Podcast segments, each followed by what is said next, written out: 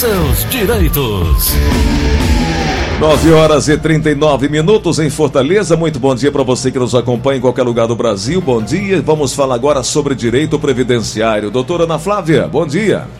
Bom dia, Gleuton. Bom dia, ouvintes da Verdinha. Tudo bom, Gleuton? Tudo bem, doutora. Tudo em paz. Doutora, eu estava olhando aqui antes sobre é, a portaria do INSS que estabelece regras para o projeto piloto da, de avaliação remota isso foi publicado ontem, dia 13, no Diário Oficial da União, estabelecendo regras para o projeto piloto de avaliação remota de concessão de benefícios do Instituto Nacional do Seguro Social, INSS. Né?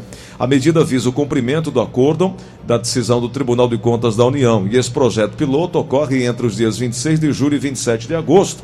É, focado apenas em requerimentos iniciais para concessão do benefício assistente, é, do BPC é, mas vale aqui ressaltar, doutora, que essa medida é apenas para avaliação de pessoas com deficiência. Mas isso ajuda? É, e quais são as regras, doutora, para essa avaliação remota, hein? Isso, Gleudson, exatamente sobre o projeto piloto dessa avaliação remota para a concessão de DPC, foi que falamos ontem, né, uhum. com relação à, à perícia social, né, porque a perícia social para a concessão do BPC, ela é feita por preenchimento de formulário, né? O, o cidadão preenche o formulário, informando quais as pessoas que moram com ele, qual a data de nascimento, qual a renda de cada pessoa, para ver se aquela família se enquadra ou não na, naquele requisito de renda per capita inferior a um quarto salário mínimo.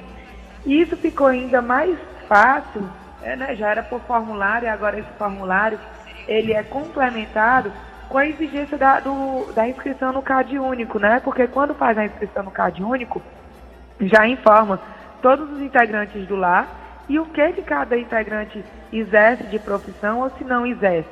Então, realmente, a avaliação social é só um complemento das informações que o INSS já tem, de forma que, inclusive, a, a atualização do CAD único de dois em dois anos é um dos requisitos para a concessão do benefício então, esse projeto piloto realmente de determinar que a avaliação social seja feita remotamente é um, é um avanço para facilitar e diminuir o prazo de análise dos benefícios. Perfeito. Já que estamos falando sobre benefício, doutora, falamos aí agora sobre o BPC, que é o benefício de prestação continuada, essa prestação que é paga pela Previdência para garantir um, um, salário mínimo mensal né, para pessoas que não possuem é, meios de prover a própria subsistência, é, de tocar a sua vida e a vida de sua família.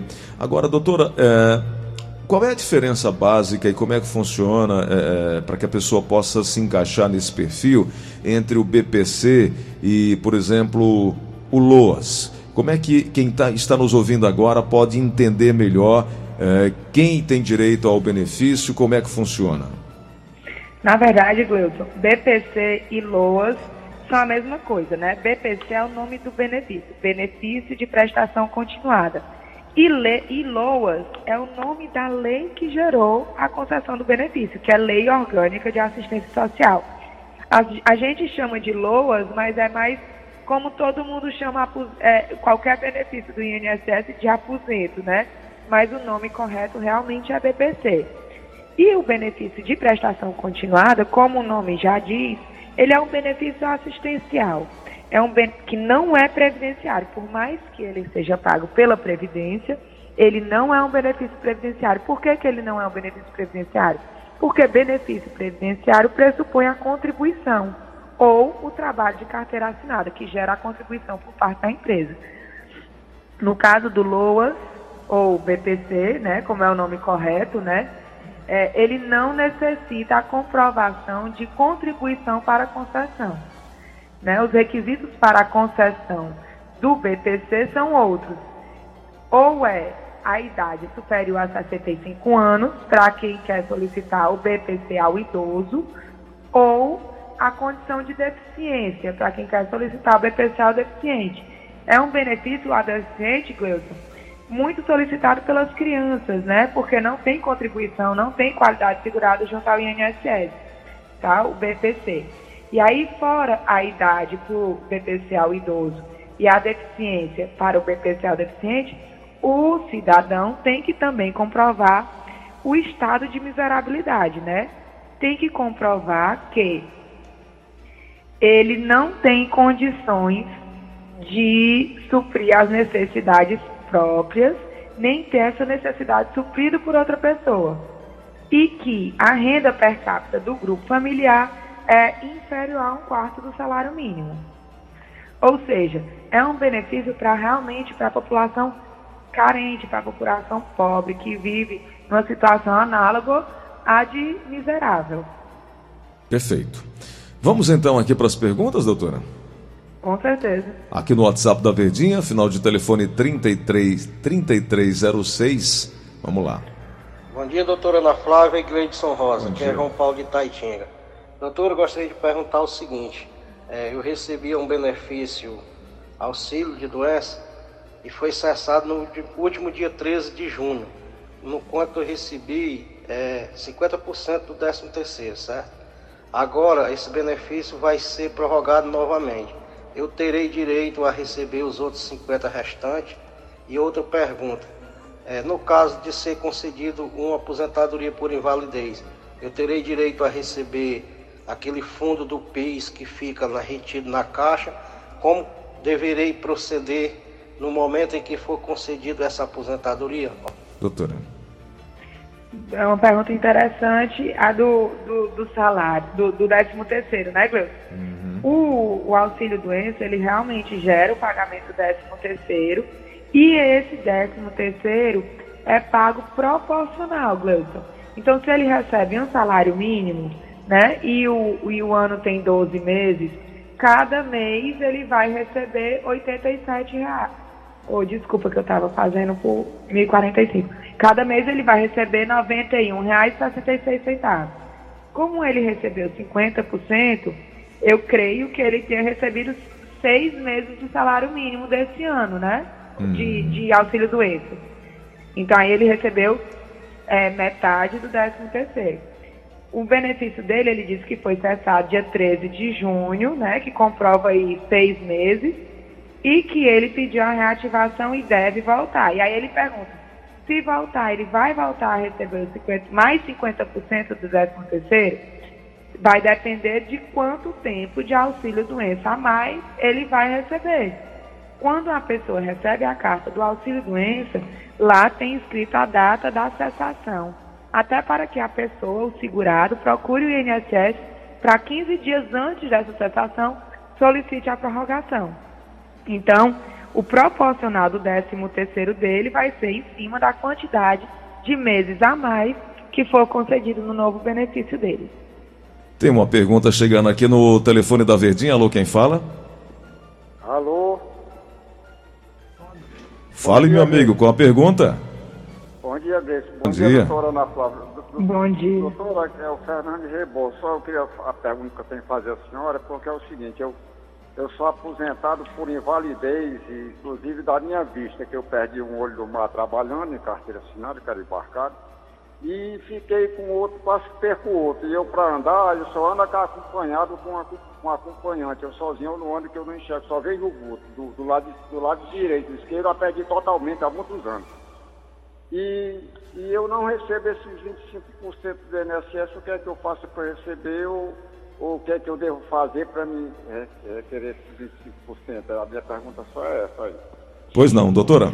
Pronto. Senhor Fernandes, para o senhor receber, o primeiro passo para receber o adicional de 25% é agendar junto ao INSS através do 135 ou através do meu INSS essa majoração é, o senhor já está bem informado, realmente essa majoração dos 25% só é possível para quem recebe a aposentadoria por invalidez, né?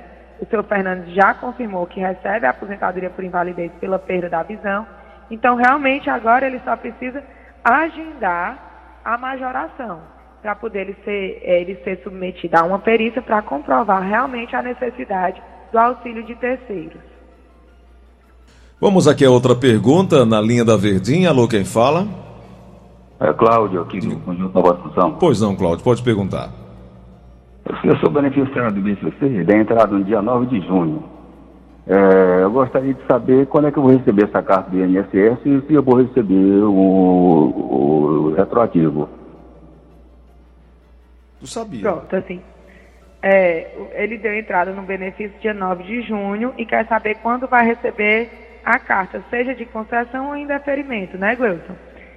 O INSS, é, a partir agora do, do, mês de junho, mas foi do dia 10 de junho, né, começou a valer os novos prazos para exame dos benefícios. Como o dele foi antes, né, ainda está com o, pra, o prazo legal de 45 dias, mas esse prazo não estava sendo cumprido.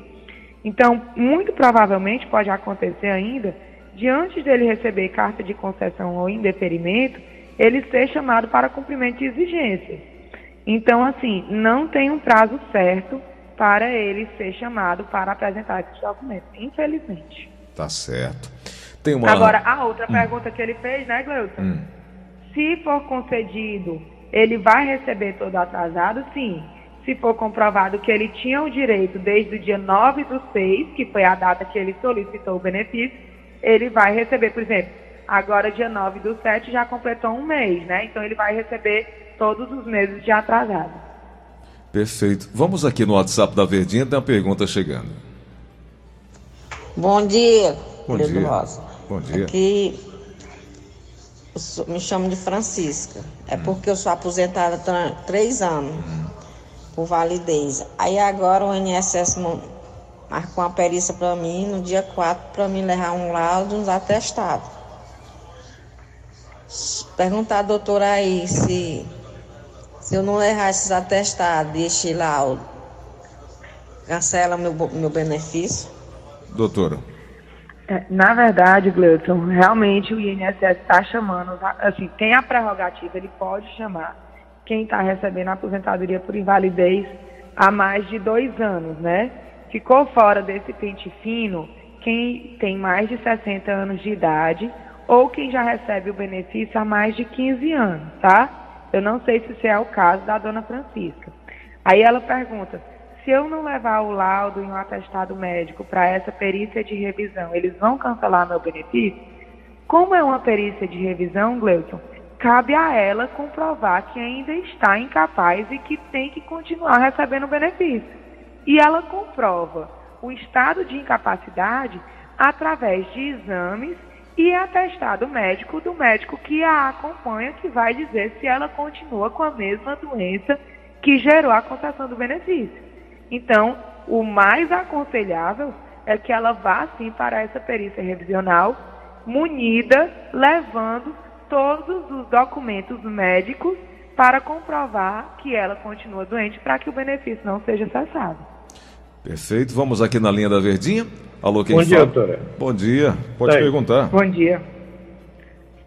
Doutora, olha, a minha esposa fez agora uns 49 anos. Ela sempre trabalhou no mercantil. Tem 27 anos, tem 27 anos de contribuição. Qual a idade mais ou menos que vai se aposentar? Doutora. É, assim, como ela tem 27 anos de contribuição, ela não tinha 30 quando passou a reforma, né? E nem tinha 28, ou seja, ela não está no pedágio de 50%. Então, Gleuton, a esposa do ouvinte, ela só vai conseguir se aposentar quando pagar o pedágio de 100%. Hum. Se hoje em dia ela tem 27 anos de contribuição, eu creio que dois anos atrás ela tinha 25, né? Se ela, se ela estiver contribuindo mês a mês, não tiver parado. Então, 100% dos 5 anos que faltava para ela ter os 30 anos são 10 anos. Então, se ela continuar trabalhando normalmente, e contribuindo mês a mês ao INSS, provavelmente, tá, eu estou dizendo isso por cima porque eu não contei o tempo dela, ela poderá se aposentar com 59 anos de idade. Perfeito. Desde que pague o pedágio de 100%, né? Uhum. Vamos aqui para mais uma pergunta. Alô, quem fala? Alô, Leite. Oi. É Nedina aqui do Canidezinho. Tudo bom, Eu queria fazer... Tudo bem. Pode eu queria perguntar. fazer uma pergunta aí para a doutora. Pois não. É porque eu tenho uma cunhada que está com 40 anos que ela estava junto com um rapaz. Uhum. E o rapaz faleceu. tem dois filhos com ele, os filhos já são de maior. E ele era aposentado pelo Fundo Rural. Eu queria saber da doutora se ela tem direito a algum benefício por, pa- pela morte dele, se ela vai ficar recebendo alguma coisa. Doutora, Fundo Rural, Sim, Fundo Rural. É a aposentadoria do agricultor. Eu lembro do disso. segurado especial, né? eu lembro, eu, eu inclusive, é, eu nunca mais tinha escutado falar essa, essa palavra, mas existe sim. Inclusive a minha mãe, ela se aposentou como trabalhadora rural, a- através do Fundo Rural. Sim, exatamente. Dos segurados especiais que trabalham no campo, né, Gleuton? Que, tão, que são tão importantes para a nossa vida, para trazer alimentos para a nossa mesa, né? Isso.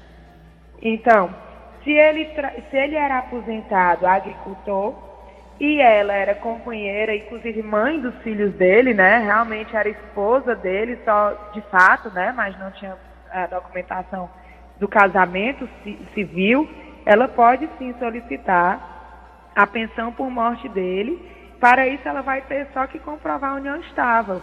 Mas, a inclusive, a certidão de nascimento dos filhos já é um indício de prova de que ela era casada de fato com o falecido esposo. Então, ela pode sim receber a pensão por morte e, em ela sendo agricultora também, quando ela completar os 60 anos de idade, comprovando os 15 anos de exercício de atividade rural, ela pode, inclusive, receber pensão por morte do falecido esposo, mais a aposentadoria por idade dela.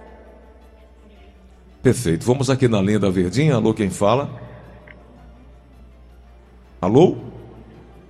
Eu queria, olha, eu queria fazer uma pergunta. Pode fazer, amigão. Diga lá qual é a É pergunta. porque, é porque eu sou aposentado do Fundo Rural. Eu trabalhei 25 sendo assinado. Eu tenho algum direito no INSS? Ele é aposentado de- do Fundo Rural, Hum. e, mas trabalhou um tempo de carteira assinada. Foi isso que eu entendi, Gleuton. Uhum. Então, assim, é, eu não sei se ele se aposentou realmente como agricultor aos 60 anos ou se foi uma aposentadoria aos 65. A aposentadoria híbrida, Gleuton, que é a aposentadoria que soma o tempo rural com o tempo urbano, ela sai do valor do salário mínimo que o, o- a aposentadoria do Fundo Rural dá direito, né? Então, se ele trabalhou contribuindo para o INSS depois do trabalho rural, pode ser que ele tenha algum direito de receber valores a mais que não somente o salário mínimo. Aí realmente ele precisaria procurar ajuda para contar o tempo de contribuição dele e saber realmente qual foi a aposentadoria que foi concedida a ele. Perfeito. Vamos aqui à última pergunta. Alô, quem fala?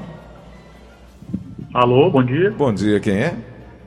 É Alisson. Diga lá, meu amigo Alisson, pode perguntar. É, é Gleison, eu queria perguntar à doutora. se- é, minha esposa faleceu tem quatro anos. Uhum. Ela era funcionária pública. Então, na época, eu tinha 43 anos.